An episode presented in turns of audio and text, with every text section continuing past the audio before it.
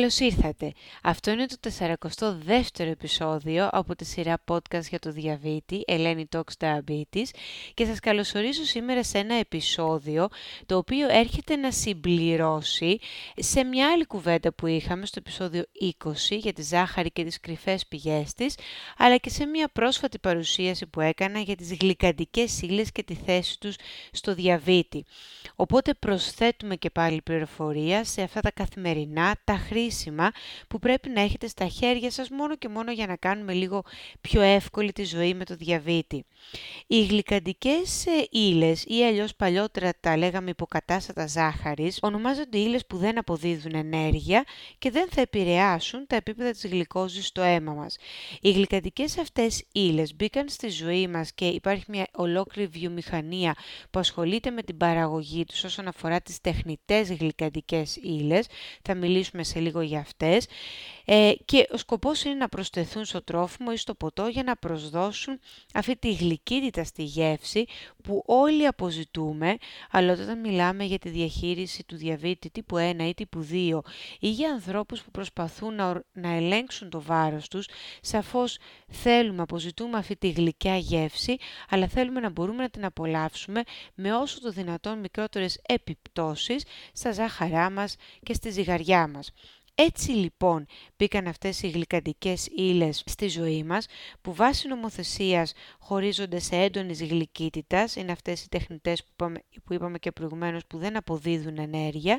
Και γλυκαντικές ουσίες όγκου, θα δούμε ποιες ονομάζουμε, σε ποια κατηγορία αντιστοιχούν αυτές που αποδίδουν λιγότερη ενέργεια από την κοινή ζάχαρη, θα επηρεάσουν τα επίπεδα γλυκόζης στο αίμα, αλλά έχουν χαμηλότερο γλυκαιμικό δείκτη, άρα η επίδρασή τους θα είναι και μικρότερη.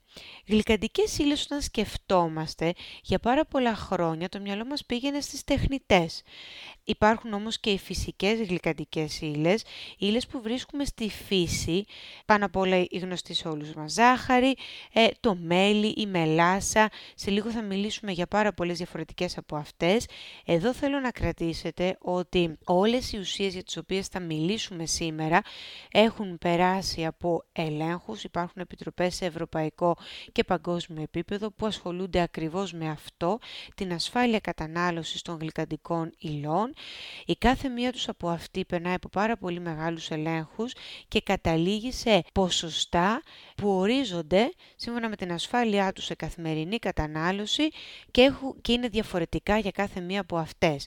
Άρα λοιπόν θεωρούμε ότι όλες αυτές οι γλυκαντικές ύλες είναι ασφαλείς στην κατανάλωσή τους η μόνη υποσημείωση που θα κάνω σε λίγο είναι ότι οι τεχνητές γλυκαντικές ύλες δεν έχουν ε, πάρει το πράσινο φως όσον αφορά την ασφάλειά τους για χρήση σε παιδιά κάτω των 2 ετών. Πάμε λοιπόν σιγά σιγά να τις γνωρίσουμε. Θυμηθείτε ότι έχουμε αυτές που δεν αποδίδουν ενέργεια, θερμίδες, ούτε θα επηρεάσουν τα ζάχαρά μας και υπάρχουν και αυτές που ναι, γίνονται ε, προσθήκη ενέργειας σε τρόφιμα και ποτά, κυρίως είναι φυσικοί υδατάνθρακες και ένας, ένα κομμάτι στην κατηγορία αυτή αποτελούν και οι γνωστές, γνωστές τώρα σε πολλούς οι πολυόλες, που είναι ένα κομμάτι υδατανθράκων που έχει ταλαιπωρήσει πάρα πολύ κόσμο όσον αφορά το πώς θα τις υπολογίσω και τι τελικά θα είναι η επίδραση στα ζάχαρά μου. Ξεκινάω με τη ζαχαρίνη. Η ζαχαρίνη είναι η πρώτη τεχνητή γλυκαντική ύλη που μπήκε στη ζωή μας. Ε, οι πρώτες αναφορές πηγαίνουν πίσω στο 1879. Δεν μεταβολίζεται από τον οργανισμό μας και θα αποκριθεί αμετάβλητη. Είναι πάρα μα πάρα πολύ γλυκιά. Χρησιμοποιείται κυρίως σε, σαν υποκατάστατο της ζάχαρης, στην ζάχαρη που θα βάλω στο ρόφημά μου, στο τσάι μου, στο καφέ μου, σε πάρα πολλά προϊόντα, πάρα πολλά προϊόντα και δεν θα επηρεάσει τελικά όπως είπαμε τα επίπεδα ζαχάρου παρόλο που έχει αυτή την έντονη γλυκύτητα. Χρησιμοποιείται σε πάρα πολύ μικρές ποσότητες για να αποδώσει τη γλυκύτητα αυτή που αποζητούμε όλοι στον καφέ ή στο ρόφημά μας και δεν ε, δείχνει να μην έχει σωστή έτσι συμπεριφορά και αποτέλεσμα όταν ε, χρησιμοποιείται σε υψηλές θερμοκρασίες. Αφήνει μια πικρή έτσι επίγευση, μεταλλική γεύση. Δεν κάνει μινσουλίνη, δεν έχει θερμίδες και σαφώς αφού δεν έχει υδατάνθρακες και θερμίδες, γλυκαιμικός δείκτης μηδενικός. Μία άλλη γνωστή τεχνητή γλυκαντική ουσία είναι η ασπαρτάμι. Η ασπαρτάμι αποτελείται κυρίως από δύο αμινοξέα, τη φένιλαλανίνη και το σπαρτικό οξύ, καθώς και ίχνη μεθανόλης. Όλα αυτά τα λέμε γιατί αυτά τα συστατικά της ασπαρτάμης μεταβολίζονται φυσιολογικά, άρα θα αποδώσουν μια μικρή αξία σε ενέργεια, περίπου 4, γραμμα... 4 θερμίδες ανά γραμμάριο, αλλά πάλι παραμένει σαν τεχνητή γλυκαντική ουσία να μην επηρεάζει τα επίπεδα ζαχάρου και άρα να μην χρειάζεται να επέμβω εγώ με χρήση ινσουλίνης. Η προτενόμενη και αυτινή ημερήσια κατανάλωση είναι από 0 έως 40 mg ανά κιλό βάρους σώματος. Αναφορικά το λέω αυτό για να καταλάβετε λίγο πώς δίνονται οι μονάδες έτσι, ασφαλούς κατανάλωσης και αφορούν πάντα ανά κιλό βάρους σώματος. Χρησιμοποιείται η ασπαρτάμι πάρα πολύ έντονα στην πολύ γνωστή μας Coca-Cola Light. Να κάνω και τη διαφήμιση εδώ πέρα. Είναι το κύριο τεχνητό γλυκαντικό που χρησιμοποιείται στα ροφήματα αυτά. Στη Coca-Cola Zero τις περισσότερες φορές βρίσκουμε σαν βασική τεχνητή γλυκαντική ουσία το κυκλαμικό οξύ. Είναι ένα προϊόν αλάτων του νατρίου και του ασβεστίου επίσης δεν μεταβολίζεται κανονικά από τον οργανισμό και απεκρίνεται ακέραιο, είναι 50 φορές έτσι πιο γλυκό από την απλή ζάχαρη και και αυτό με τη σειρά του δεν επηρεάζει τα επίπεδα ζαχάρου στο αίμα μας. Τώρα, το γυκλαμικό οξύ, εκτός από την γνωστή Coca-Cola Zero, το βρίσκουμε να έχει προσθεθεί σε πάρα πολλές σάλτσες, σκόνες, έτοιμα προϊόντα για να δώσουν με την προστίκη νερού, σούπες για παράδειγμα. Προσδίδει έτσι την γλυκύτητα που απαιτούν ή χρειάζονται ακόμα και σαν σταθεροποιητές τα προϊόντα αυτά. Εδώ θέλω να πω, να εφιστήσω λίγο την προσοχή στην κατανάλωση των ροφημάτων αυτών όσον αφορά ε, τις μικρές, στις μικρές ηλικίες. Θα πω εδώ ότι κάθε ένα από αυτά τα τεχνητά γλυκαντικά έχει, όπως είπαμε και στην αρχή, τη δική του ασφαλής ε, ημερήσια κατανάλωση. Ε, δεν αναφέρεται πουθενά, δηλαδή δεν θα δείτε σε κάθε ένα από αυτά τα προϊόντα στην ετικέτα του να αναφέρεται το ποσό αυτό της ασφαλούς κατανάλωσης, όμως η νομοθεσία υπάρχει και για παράδειγμα όσον αφορά τη χρήση του κυκλαμικού οξέως σε αυτά του είδους τα αναψυκτικού είδους ροφήματα, υπάρχει μια maximum προσθήκη στα 350 μιλιγκράμμ στο λίτρο. Χαρακτηριστικά εδώ θα πω, για παράδειγμα, ένα παιδί 15 κιλών με την κατανάλωση μόνο ενός ποτηριού αναψυκτικού τέτοιου είδους μπορεί άνετα να πλησιάσει και να υπερβεί με μεγαλύτερη κατανάλωση πάνω του ενός ε, ποτηριού το ημερήσιο αυτό όριο. Προσοχή λοιπόν στις μικρότερες ηλικίες και στην χρήση παύλα κατανάλωση ρεφημάτων ή χυμών που περιέχουν κυκλαμικό οξύ ή άλλο τεχνητό γλυκαντικό. Η τελευταία νομίζω όσον αφορά το τεχνητό κομμάτι των γλυκαντικών είναι η σουκραλόζη. Η σουκραλόζη μπήκε περίπου στη ζωή μας πριν 10-11 χρόνια, προέρχεται από το μόριο της σουκρόζης ή αλλιώς κοινή ζάχαρη και δεν μεταβολίζεται και αυτή από τον οργανισμό. Δεν θα πετύσει λοιπόν η ινσουλίνη, έχει γλυκαιμικό δείκτη 0, 0 θερμίδες θα αποδώσει, είναι και αυτή πάρα μα πάρα, πάρα πολύ γλυκιά, γύρω σε 600 φορές πιο γλυκιά από την κοινή ζάχαρη. Υπάρχει μια προτινόμενη και εδώ ασφαλής κατανάλωση την ημέρα και το έξτρα καλό αν θέλετε της σουκραλόζης που ε, αποδείχτηκε σε σχέση με τα υπόλοιπα τεχνητά γλυκαντικά είναι ότι δεν προάγει την τεριδόνα, άρα είναι πιο ασφαλής ε, όσον αφορά την υγεία των δοντιών μας σε σχέση με τα υπόλοιπα τεχνητά γλυκαντικά. Πάμε να περάσουμε τώρα σε μία κατηγορία που είναι πολύ αγαπημένη μας, έχει να κάνει με τις φυσικές γλυκαντικές ύλες. Θα ξεκινήσω με την πρώτη και καλύτερη, την πιο ίσως ε, δημοφιλής, τη στέβια, γιατί η στέβια είναι ένα φυτό με προέλευση την Παραγουάη και τη Βραζιλία. Οι γλυκοζήτες αλλιώς της στέβιας όπως τη βρίσκουμε στη βιβλιογραφία είναι αυτοί που αποδίδουν την πολύ γλυκιά γεύση χωρίς και αυτοί να αποδίδουν θερμίδες, άρα μηδέν θερμιδικό φορτίο, δεν επηρεάζει τα επίπεδα ζαχάρου στο αίμα, μηδέν γλυκαιμικό δείκτη και εδώ και καθόλου μονάδες ινσουλίνης. Θυμηθείτε και εδώ το, την ασφάλεια που σας έδωσα όσον αφορά το κομμάτι των συστάσεων σε ηλικίες παιδιών κάτω των 2 ετών.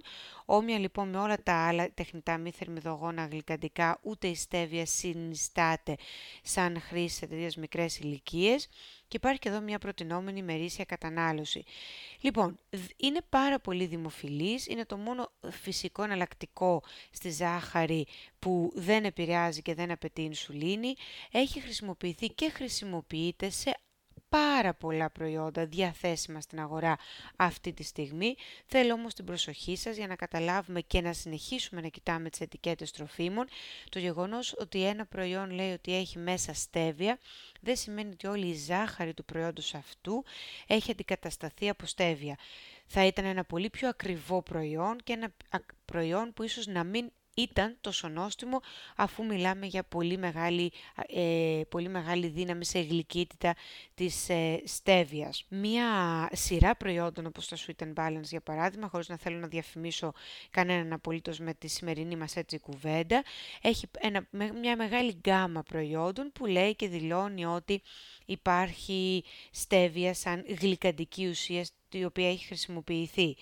Η στέβια τις περισσότερες φορές σε αυτά τα προϊόντα χρησιμοποιείται παρέα με, άλλα, με άλλες γλυκαντικές ε, ουσίες, τις γνωστές πολυόλες και τις περισσότερες φορές αυτό γίνεται για να ελέγξει τη γλυκύτητα του τελικού προϊόντος ή σαν σταθεροποιητές του προϊόντος αυτού. Την τιμητική της, η πιο φυσική αν θέλετε, το πιο φυσικό γλυκαντικό, έχει απλή ζάχαρη.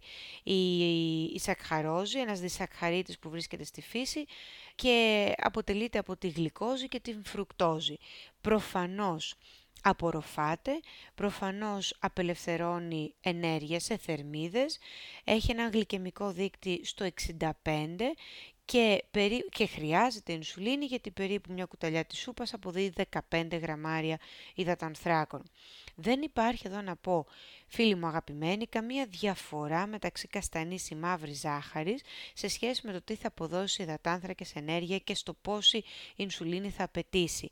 Είναι απλά λιγότερο επεξεργασμένες μορφές της ίδιας αρχικής ζάχαρης με τις ίδιες θερμίδες και τους ίδιους υδατάνθρακες. Στη συνέχεια να μιλήσουμε για μία άλλη αγαπημένη φυσική γλυκαντική ουσία, το μέλι και λέω αγαπημένη γιατί σε σχέση με τη ζάχαρη ναι, έχει παρόμοιο γλυκαιμικό δείκτη, λίγο χαμηλότερο, σαφώς, λιγότερες θερμίδες στα 100 γραμμάρια, όμως πάλι σε μια κουταλιά της σούπας θα αποδώσει 15 γραμμάρια δατανθράκων. Αγαπημένη όμως είναι γιατί εκεί μέσα το μέλι, εκτός από τα σάκχαρα και νερό, έχει και πάρα, πολύ, πάρα πολλά αντιοξυδοτικά, προβιωτικά, αμινοξέα χρήσιμα για τη γενικότερη υγεία, βιταμίνες με αντικαρκυνική δράση και αντιμικροβιακές δράσεις επίσης. Άρα, ναι μεν μπορεί να είναι μια φυσική γλυκαντική ουσία που επηρεάζει το ζάχαρο, έχει θερμίδες, θα το επηρεάσει όμως με ένα καλύτερο προφίλ και, δεν θα, και θα μας δώσει και μεγαλύτερη ωφέλη όσον αφορά τις ε, αντιμικροβιακές και αντικαρκυνικές ε, δράσεις του. Η αγάβη. Το νέκταρα αγάβης προέρχεται από το φυτό αγκάβε και αποτελείται στο μεγαλύτερο ποσοστό του από φρουκτόζη. Είναι περίπου μία μισή φορά πιο γλυκό από τη ζάχαρη. Εκείνο που μας ενδιαφέρει να γνωρίζουμε είναι ότι έχει έναν παρόμοιο γλυκαιμικό δείκτη με εκείνο του μελιού στο 54, θα αποδώσει παρόμοιες θερμίδες, 310 100 γραμμάρια και περίπου στα 20 γραμμάρια νέκταρα αγάβης θα μου δώσει 15 γραμμάρια υδατανθράκων.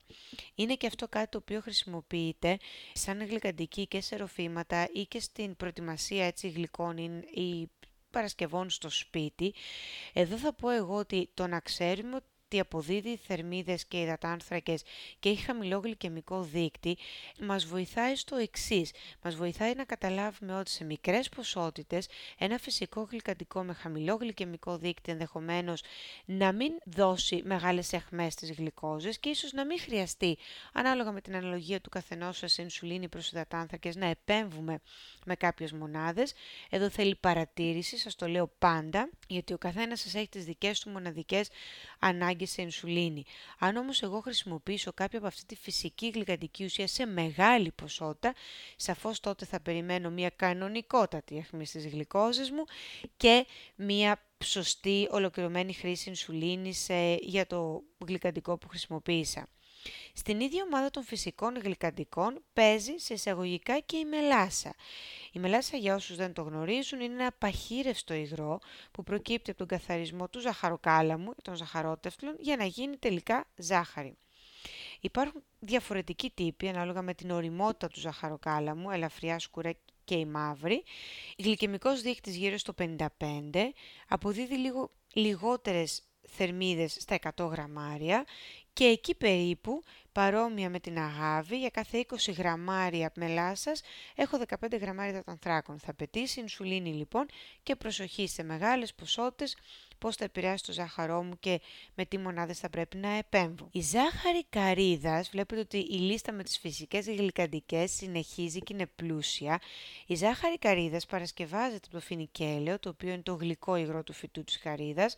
Αυτό που θα που σώζει σε εισαγωγικά την ζάχαρη καρύδας ε, και έχει πολύ χαμηλό γλυκαιμικό δείκτη σε σχέση με τη μελάσα και το μέλι για παράδειγμα, είναι ότι περιέχει μεγάλη ποσότητα ινουλίνης. Η ινουλίνη είναι ένα είδος φυτικών ινών, η οποία τελικά τι κάνει, επιβραδύνει την απορρόφηση της γλυκόζης. Αποδίδει αρκετές θερμίδες στα 100 γραμμάρια, απορροφάται όμως πάρα πολύ αργά, γι' αυτό και κάποιοι λένε ότι Α, εγώ θα χρησιμοποιήσω ζάχαρη καρύδας και δεν επηρεάζει το ζάχαρό μου. Θα επηρεάσει το ζάχαρό μας γιατί για κάθε περίπου 17 γραμμάρια θα μου δώσει 15 υδατάνθρακες, αλλά έχει ένα πολύ χαμηλό γλυκαιμικό δείκτη και η επίδρασή της είναι πάρα πολύ μικρή. Προχωρώντας στα δύο τελευταία, τρία μάλλον τελευταία φυσικά γλυκαντικά, μιλάμε για το σφένδαμο, το σιρόπι σφένδαμου, το οποίο αποτελείται περίπου ε, τα δύο τρίτα του από ζάχαρη, αλλά είναι το ίδιο γλυκό με την κοινή ζάχαρη, έχει χαμηλό και αυτό γλυκαιμικό δείκτη, λιγότερες θερμίδες από, την, ε, από το μέλι για παράδειγμα ή τις μελάσες, αλλά εκεί περίπου για κάθε 22 γραμμάρια ε, σιρόπες φένδαμου έχω πάλι 15 γραμμάρια υδατανθράκων. Προσοχή στην κατανάλωση όλων αυτών των φυσικών γλυκαντικών. Τα προτιμούμε ναι σαν μικρές πινελιές στην καθημερινή μας διατροφή, αλλά όλα αυτά ακολουθούν τον ίδιο κανόνα ότι στο σύνολο των θερμίδων που εγώ θα καταναλώσω μέσα στην ημέρα μου, αυτά δεν θα πρέπει να ξεπερνούν το 10% της συνολικής ημερήσιας ε, ενέργειας που θα καταναλώσω. Σκέφτηκα εδώ να μιλήσουμε και για το χαρουπόμελο. Προέρχεται από τη χαρουπιά, ένα δέντρο που ευδοκιμεί κυρίως στη Μεσόγειο. Το χαρούπι είναι και αυτό εξαιρετική πηγή φυσικών ινών, φυτικών ινών, συγγνώμη, ασβεστίου και σιδήρου. Εξαιρετικά και εδώ χαμηλός γλυκαιμικός δείκτης, παρόμοιος με αυτού της ζάχαρης καρύδας, άρα καταλαβαίνετε στα 22 περίπου γραμμάρια ποσότητα σε χαρουπόμελο. Ναι, μεν έχω 15 υδατάνθρακες, αλλά θα απορροφηθούν και αυτοί πολύ πολύ αργά. Τέλος, στο κομμάτι των φυσικών γλυκαντικών με, την, ε, με τις κλασικές παραδοσιακές μορφές τους, θα μιλήσουμε για τη φρουκτόζη. Είναι το φυσικό σάκχαρο που απαντάμε σαφώς στα φρούτα μας και αποτελεί τον πιο γλυκό μονοσακαρίτη της φύσης, έτσι όπως τους ξέρουμε. Μεταβολίζεται 100% τους στο σηκώτη και από εκεί αρχίζουν τα προβλήματα αν θέλετε, γιατί πλέον δεν συστήνεται σαν εναλλακτική τη ζάχαρη. Παλιότερα για όσους έτσι ζουν με διαβήτη αρκετά χρόνια θα, έχετε, θα έχετε ακούσει ότι είχατε χρησιμοποιήσει τη φρουκτόζη σαν υποκατάστατο ζάχαρης. Πλέον έχει συνδεθεί με αύξηση τριγλικερίδίων, υψηλές τιμές χολυστερόλης, μια πιο υψηλή έτσι εικόνα αντίστασης στην ινσουλίνη, άρα δεν αποτελεί ένα όχι ασφαλές θα πω, ένα καλό για τη γενικότερη υγεία υποκατάστατο σε ζάχαρη έτσι όπως το εννοούμε στη σημερινή μας κουβέντα. Έχει ένα πολύ χαμηλό γλυκαιμικό δείκτη στα 25, αποδίδει 400 θερμίδες στα 100 γραμμάρια και σαφώς είναι γραμμάριο με ίσον γραμμάριο υδατάνθρακα, δηλαδή για 15 γραμμάρια φρουκτόζης έχω φάει 15 γραμμάρια υδατανθράκα. Θα μπορείτε λοιπόν στο χώρο σας και στο χρόνο σας, γι' αυτό γίνεται η σημερινή έτσι κουβεντούλα μας, το σημερινό podcast λοιπόν, να μπορείτε να ακούσετε και να ξανακούσετε τα χαρακτηριστικά αυτών των τεχνητών ή φυσικών γλυκαντικών. Κλείνοντας, θα ήθελα να μιλήσουμε και να πούμε πώς υπολογίζουμε τις ε, πολιόλες όταν αυτές βρίσκονται σαν συστατικό, έχουν χρησιμοποιηθεί σε κάποιο από αυτά τα έτοιμα προϊόντα που βρίσκουμε στην αγορά. Καταρχήν να πούμε ότι οι σάκχαρο-αλκοόλες ή πολιόλες αλλιώς γνωστές είναι υδατάνθρακες, παιδιά. Είναι ξεκάθαρα ε, πηγές υδατάνθρακα που θα απαιτήσουν μονάδες ινσουλίνης.